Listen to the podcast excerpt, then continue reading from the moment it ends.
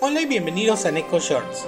En el episodio de hoy hablaremos de las actualizaciones del juego Harry Potter Eleva la Magia. Ya está activa la nueva actualización del juego Harry Potter Eleva la Magia, que incluye un nuevo evento llamado Libro sin Nombre, en donde podremos revivir grandes cuentos del mundo mágico.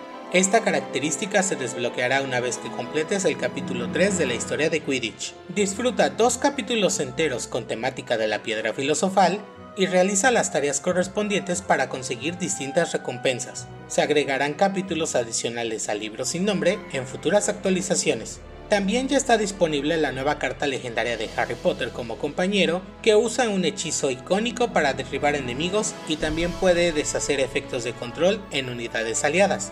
Y también se activó la oportunidad de obtener la apariencia El Ciervo Plateado de la misma carta, esta apariencia de carta se obtiene automáticamente en el robo número 100, si no la obtuviste anteriormente. Habrá más oportunidades de bonificación para obtener recompensas al sacar las cartas número 30, 50, 60 y 100. Hay también cajas de vanidad de estilo Quidditch, para decorar tus atuendos en concordancia con las últimas tendencias de este deporte mágico que se podrá comprar desde el 19 de septiembre hasta el 17 de octubre. Habrá 7 cosméticos nuevos incluidos un mohín de calabaza y un pintalabios color mate, además de artículos nuevos, incluidos el polvo de púa de bola de fuego chino y caparazones de thriller de color a selección. Estas cajas tienen un precio de 200 gemas por caja y por tiempo limitado estarán activos los duelos de combate en miniatura, donde podrás participar en duelos jugando con brujas y magos favoritos hasta el 17 de octubre.